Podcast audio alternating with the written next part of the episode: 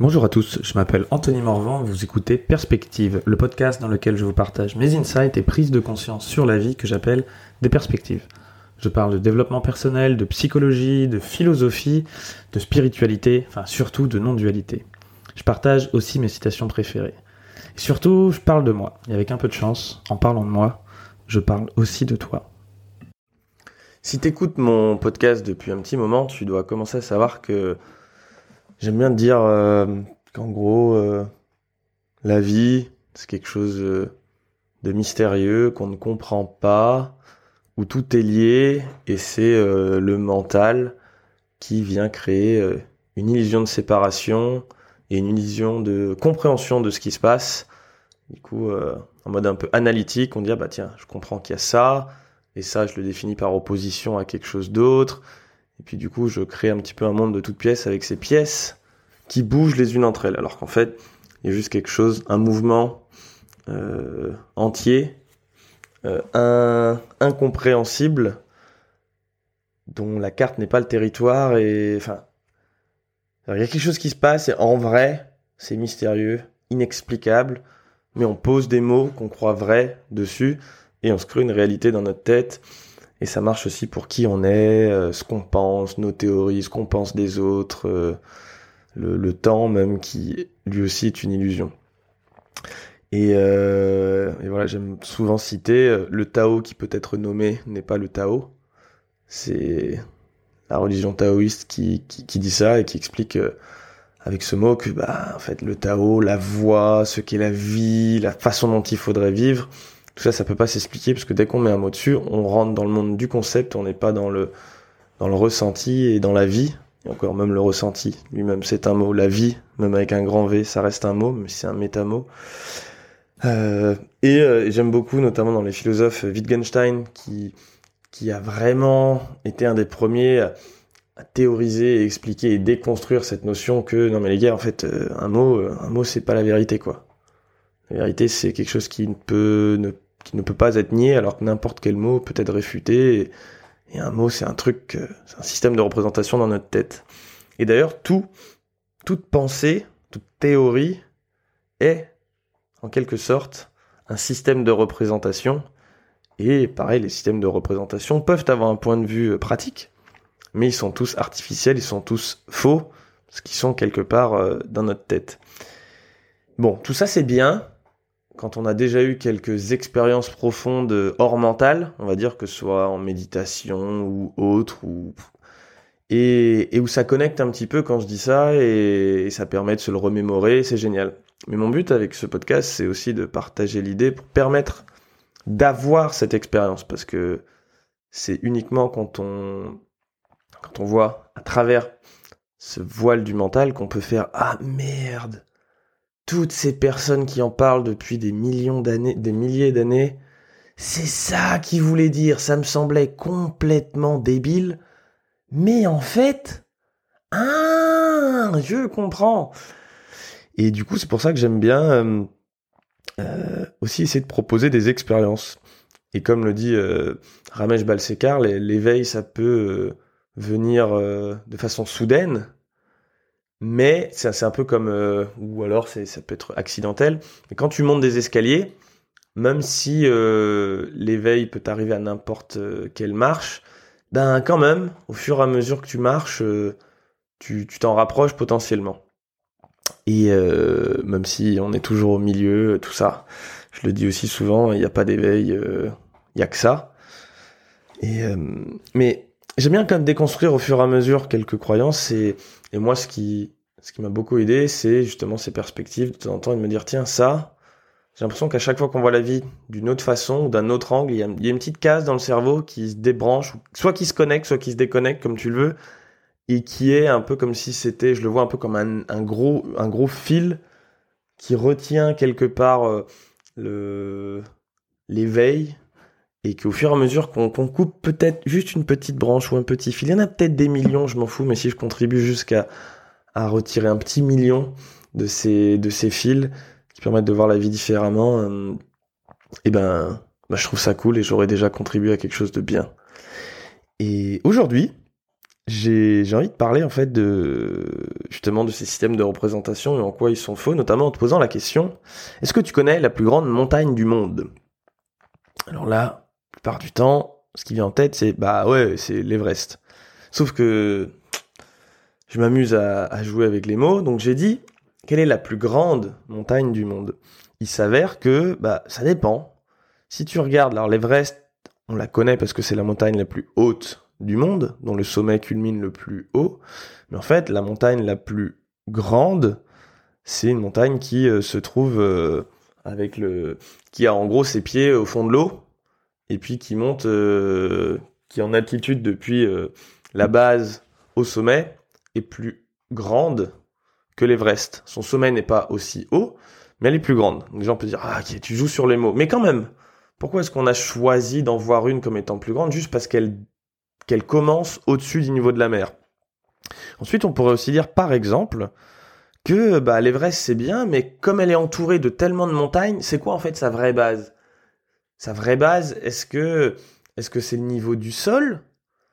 Ou, euh, ou est-ce que c'est le, le niveau de la mer ou est-ce que c'est le niveau du sol qui l'entoure? Et le sol qui l'entoure, il est déjà tellement haut parce que c'est quasiment que des montagnes qu'en fait on pourrait aussi dire que le Kilimanjaro en Tanzanie, même s'il est euh, plus petit que, enfin, moins haut que, euh, que l'Everest, bah, comme autour de lui, c'est de la plaine complètement plate, et que d'un coup, en plein milieu, t'as une seule montagne, c'est le Kilimanjaro, en fait, l'effet, c'est que vraiment, ça part de, euh, enfin, qu'il est plus grand, quoi.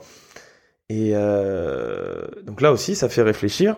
Mais en même temps, on peut encore creuser et se dire, ouais, mais est-ce que c'est ça qui compte Du coup, c'est la base entre le sol et le sommet? Enfin, c'est la distance entre le sol et le sommet. Mais je prends quoi comme comme sol. Du coup, je prends le sol aux 50 km à la ronde, aux 100 km à la ronde, aux 200 km à la ronde, aux 1000 km à la ronde. C'est quoi du coup? Et ça vient, en fait, tout ça, ça vient se questionner sur le système de référence qu'on utilise, le point de référence. Alors, toute théorie, tout, toute mentale, tout mental, toute pensée euh, est un système de référence, mais là, ce que je parlais, c'est d'un point de référence qui nous permet derrière de juger de quelle est la montagne la plus haute. Il y a un autre point qui est intéressant, c'est on pourrait aussi dire, bah bon ok, on va dire que c'est par rapport au niveau de la mer, moyen, sur la planète. Tu prends le niveau de la mer moyen, et puis on dit que l'Everest c'est la plus haute. Ben oui, sauf qu'en fait la, la Terre c'est c'est pas une sphère. La, Terre c'est une ellipsoïde, une ellipsoïde, parce qu'en fait comme elle tourne sur un axe qui va du pôle nord au pôle sud, euh, il s'avère qu'elle, euh, avec la force centrifuge, elle s'aplatit un petit peu. Et ce petit peu qui est que de 0,3% semble pas énorme comme ça, sauf que ça représente quand même en fait le fait que le diamètre de la Terre au niveau de l'équateur, il est de 20 km plus grand que euh, qu'au pôle. Donc ce que ça veut dire, c'est que par exemple euh, les plages en équateur, vraiment pile poil sur la ligne de l'équateur, sont en fait plus haute par rapport au centre de la Terre que, euh, que le sommet de l'Everest. Et du coup, le niveau moyen de la mer, bah, en fait, c'est quelque chose qui varie lui aussi de beaucoup en fonction de, euh, de, là où elle est. Il n'y a pas de vrai, le, niveau moyen de la mer, il est, il, est différent lui aussi, euh, parce que les plages au niveau de l'équateur sont en fait plus hautes que l'Everest en elle-même. Tout ça, ça m'amène où? Ça m'amène juste au fait que, en fait, on n'en sait rien. On capte pas grand chose. En fait, la vie, c'est compliqué. C'est un truc qui peut pas se représenter. C'est un, grand mystère qui, qui bouge. Et juste, on a besoin de se fixer des repères. Mais en fait, les repères qu'on se fixe, qu'on se fixe, ces points de vue, ils peuvent être pratiques. C'est quand même pratique de comprendre toutes les infos, quelle est la hauteur de euh, la hauteur communément admise de, de l'Everest. Euh, mais tout ça, c'est artificiel. C'est entièrement artificiel. À un moment, il y a un truc qu'on capte pas et on dit tiens, je vais poser un repère mental, je vais accepter que ce repère mental est vrai et à partir de là, je vais pouvoir construire tout un monde qui va se baser sur ce, repère-là. Mais si je je fais l'expérience profonde, pas que intellectuelle, mais c'est déjà bien de le déconstruire de façon intellectuelle, que ce point mental qu'on a choisi complètement arbitrairement, il est faux et que je le sens vraiment se dérober de sous mes pieds, ben on se rapproche un peu de l'éveil parce que d'un coup, on n'accepte plus comme étant vrai quoi que ce soit qui vient de notre mental. C'est là, oups, c'est mon réveil, c'est là, mais ça veut pas dire que euh, que c'est vrai, comme n'importe quelle autre pensée, comme n'importe quel autre système de représentation. Et, euh, c'est ce que justement les bouddhistes appellent la vue juste, c'est avoir transcendé tous les points de vue et tous les systèmes de représentation, c'est-à-dire ce qui reste quand euh, quand quand je ne crois plus à ce qui se passe, ce que je pense. Souvent, euh, les grands sages et les grands éveillés disent euh, bah, évidemment qu'ils ont toujours des pensées, on en a tous, on en aura toujours. Une pensée, c'est une émergence comme autre chose. En fait, de plus en plus aujourd'hui, je le ressens dans ma vie que bah, une pensée, je la maîtrise pas du tout. Pensée, elle arrive et puis c'est comme un oiseau. Souvent, j'ai un oiseau qui vient se poser sur la barrière de ma de ma fenêtre euh, à Paris, un grand oiseau bleu euh, que, que je trouve magnifique. Puis quand je le vois arriver, ça me fait penser ah tiens, parfois j'ai une pensée qui vient, qui, qui, qui, qui se pose sur ma tête, un peu comme lui, euh, enfin dans ma tête, un peu comme lui sur la barrière. Je le regarde, pouf, puis un moment il part. La pensée c'est pareil. J'ai pas choisi qu'elle vienne. C'est pour ça que parfois ça me fait un peu rire quand, enfin rire.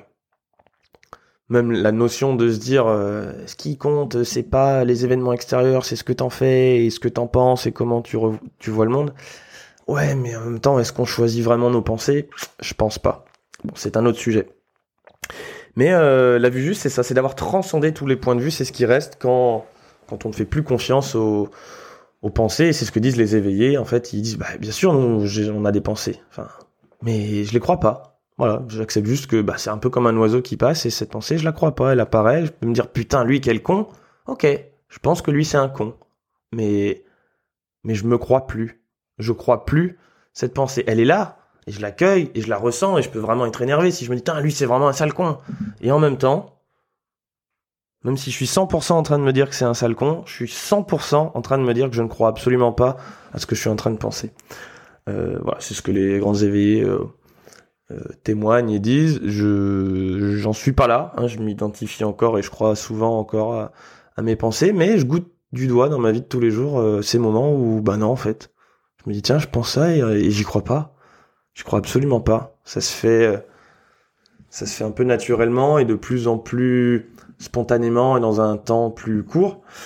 Euh, et notamment par ce genre de peut-être de petits exercices mentaux que que je trouve drôles et le cas de cette euh, voilà de cette euh, cet exemple sur les montagnes c'est juste de dire mais en fait qu'est-ce qui qu'est-ce que je sais quoi? C'est de l'épistémologie hein, en philosophie c'est comment est-ce que je sais ce que je sais.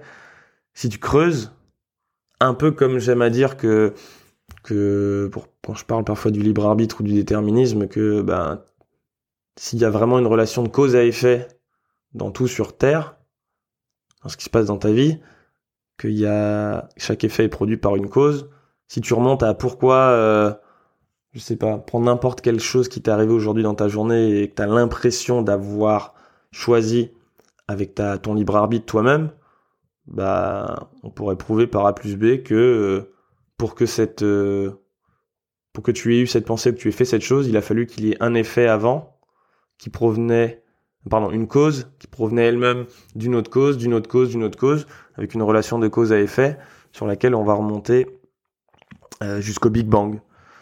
Un moment, c'est bon bah juste avant, on sait pas, bon la Big Bang quoi. Puis au moment Big Bang, des effets, des molécules qui partent dans tous les sens et puis dans une relation de cause à effet, le point initial de de, de tous les effets qu'il y a aujourd'hui dans ta vie que tu vois, si tu veux te les représenter, t'es es à un moment obligé et que tu crois à la cause à effet, t'es obligé de remonter jusqu'au Big Bang quelque part.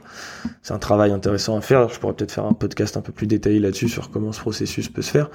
Mais ce que je veux dire aussi, c'est que tout comme il y a un Big Bang, à un moment, pour chaque point de vue qu'on a et chaque connaissance qu'on a, ça, remonte à une sorte de Big Bang où à partir de rien, on crée un point de référence mental sur quelque chose, notamment sur euh, bah, quelle est la hauteur d'une montagne. Il faut à un moment avoir artificiellement des, posé un axe ou un centre à partir duquel on va le mesurer, même si, comme je viens de te le tenter de le montrer, ben, complètement artificiel parce qu'en fait, on n'en sait rien. On n'en sait rien. Ça dépend de quel point de vue on prend. Il n'y a, a, pas de, pas de base dans la nature parfaite, faite, et qui nous dit, tiens, la, hauteur de la montagne, elle doit se mesurer à partir de ce point-là. Non. Ça, euh, n'existe pas. Un peu comme, euh, j'aime aussi l'exemple euh, d'un match de foot. Un match de foot, c'est créé de toutes pièces on se dit, on se met d'accord sur des règles pour se dire tiens on va jouer ensemble. Et c'est pratique, c'est pratique, c'est cool, ça permet les, les contraintes, euh, même si elles sont fausses, c'est-à-dire qu'elles n'ont pas d'existence réelle, si on les accepte comme étant vraies et qu'on est tous d'accord dessus, ça nous permet de la créativité aussi, la non-dualité de la créativité et du euh, des contraintes. Justement, la plupart des grands artistes disent euh, bah oui, sans, sans contrainte je peux pas créer. C'est-à-dire dans un univers infini, avec zéro limite, zéro contrainte, il se passe rien. C'est d'ailleurs pour ça que la dualité, euh, que Dieu, on pourrait dire, a inventé la dualité pour qu'on puisse créer et qu'il se passe des choses. Parce que sans limite, ne serait-ce qu'artificielle, rien ne peut émerger. Bah là, c'est pareil. Toute notre construction mentale ne repose sur rien, mais on, s'auto-hypnose à se faire croire que la base est quand même solide, parce que sinon on se fait des nœuds au cerveau et on a même l'impression de devenir fou. Moi, il y a des petits moments dans ma vie où parfois je me dis putain, je suis fou en fait, juste à tout remettre en question, ou quand tu sens vraiment le tous les points de référence euh, se dérober sous tes pieds, c'est grave pas cool. Il y a des moments, c'est pas cool. Euh, toutes ces ces espèces d'histoires d'éveil. Euh, le truc, c'est que c'est l'ego qui veut s'éveiller, mais quand éveil il y a, euh, ego il y a plus. Ego il est pas là justement. On s'éveille de l'ego, c'est pas l'ego qui s'éveille, c'est c'est l'éveil qui dit à l'ego allez, va te faire foutre. Enfin, va te faire foutre. T'as jamais existé en fait et ah donc c'est grave euh, c'est grave pas cool parfois. Et en même temps euh, le c'est ça aussi quoi la vie, c'est aussi ça. C'est avoir envie de, de s'éveiller, de disserter et, de me retrouver là à parler de, choses plus euh, cheloues les unes que les autres. Bah aujourd'hui, je t'inviterai à, à réfléchir euh, à cette idée de montagne. Comment, qu'est-ce qui, qu'est-ce qui est, euh, quel est le point de référence et dans quel autre moment ou lieu ou domaine de ta vie ou un cas, n'importe quel cas précis, en fait, ça marche dans, pour tout, toutes les pensées que tu toutes les, tous les systèmes de représentation que tu tous les mots, toute la connaissance que tu as ou que tu penses avoir peut se déconstruire de la sorte à un moment sur le fait que c'est basé sur un point de référence entièrement artificiel, pratique certes, mais entièrement artificiel, accepté comme étant vrai, mais qui en fait euh, n'existe pas non plus. Merci d'avoir écouté ce podcast en entier. Si le sujet vous a plu, je vous invite à partager cet épisode et à m'encourager en me laissant 5 étoiles et un témoignage sur iTunes Podcast. Les témoignages, ça m'aide à rendre le podcast visible et à le faire découvrir à de nouvelles personnes. Et bien sûr, je vous invite aussi à vous abonner pour être prévenu dès que le prochain épisode sera disponible pour être sûr de ne rien rater. Si vous avez des questions, enfin, vous pouvez me les poser sur mon Instagram, dont le lien est dans la description de cet épisode. Je vous dis à très vite pour un prochain épisode de Perspective.